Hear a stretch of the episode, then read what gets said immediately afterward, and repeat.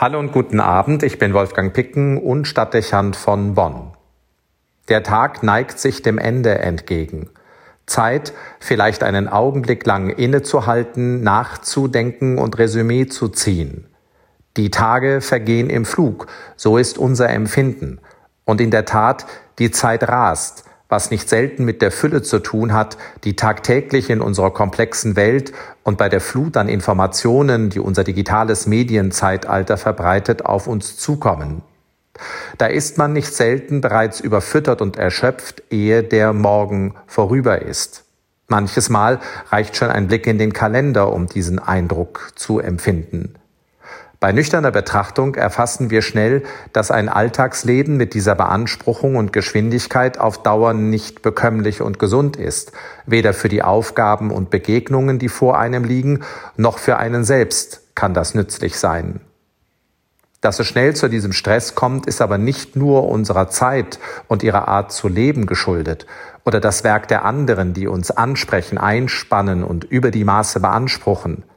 Es liegt wesentlich auch daran, dass wir selten die Zeit bewusst anhalten, um uns mit hinreichender Ruhe zu fragen, ob Takt und Rhythmus des Lebens gegenwärtig noch angemessen sind.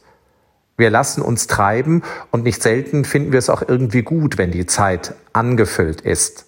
Man bleibt im Fluss, hat den Eindruck, etwas Sinnvolles zu tun und gewinnt von sich selbst den Eindruck, irgendwie Bedeutsames zu leisten. Kurzweiligkeit klingt nach effektivem Ausnutzen von Lebenszeit und starkem Engagement. Irgendwie stimmt das ja auch.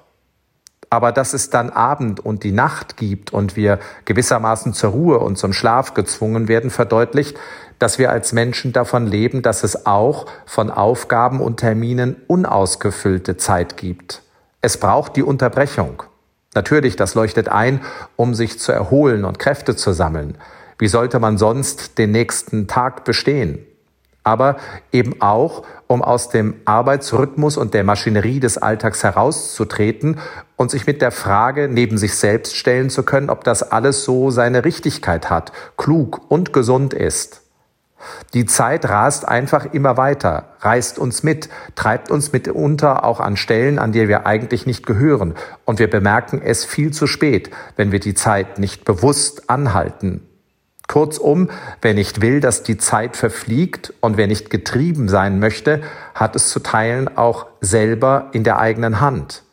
Er muss den Abend nutzen und sich die Ruhe vor dem Schlaf gönnen, um nachzudenken. Heißt, sich vor das Spiegelbild seiner selbst, auch vor Gott zu stellen und sich zu fragen, ob man das Leben lebt, das man leben soll, ob die Zeit genutzt ist, wie man sie nutzen möchte und ob es Weichenstellungen und Korrekturen benötigt, damit man sich nicht selbst verliert und man selbst bleiben kann. Heißt auch, die Zeit nachfühlen und dem gelebten Augenblick nachträglich gerecht zu werden. Wie auch immer das Ergebnis einer solchen abendlichen Unterbrechung sein wird, sie ist immer zum Nutzen für uns. Und sei es, dass sie uns Bestätigung ist, einfach so weiterzumachen. Wolfgang Picken für den Podcast Spitzen aus Kirche und Politik.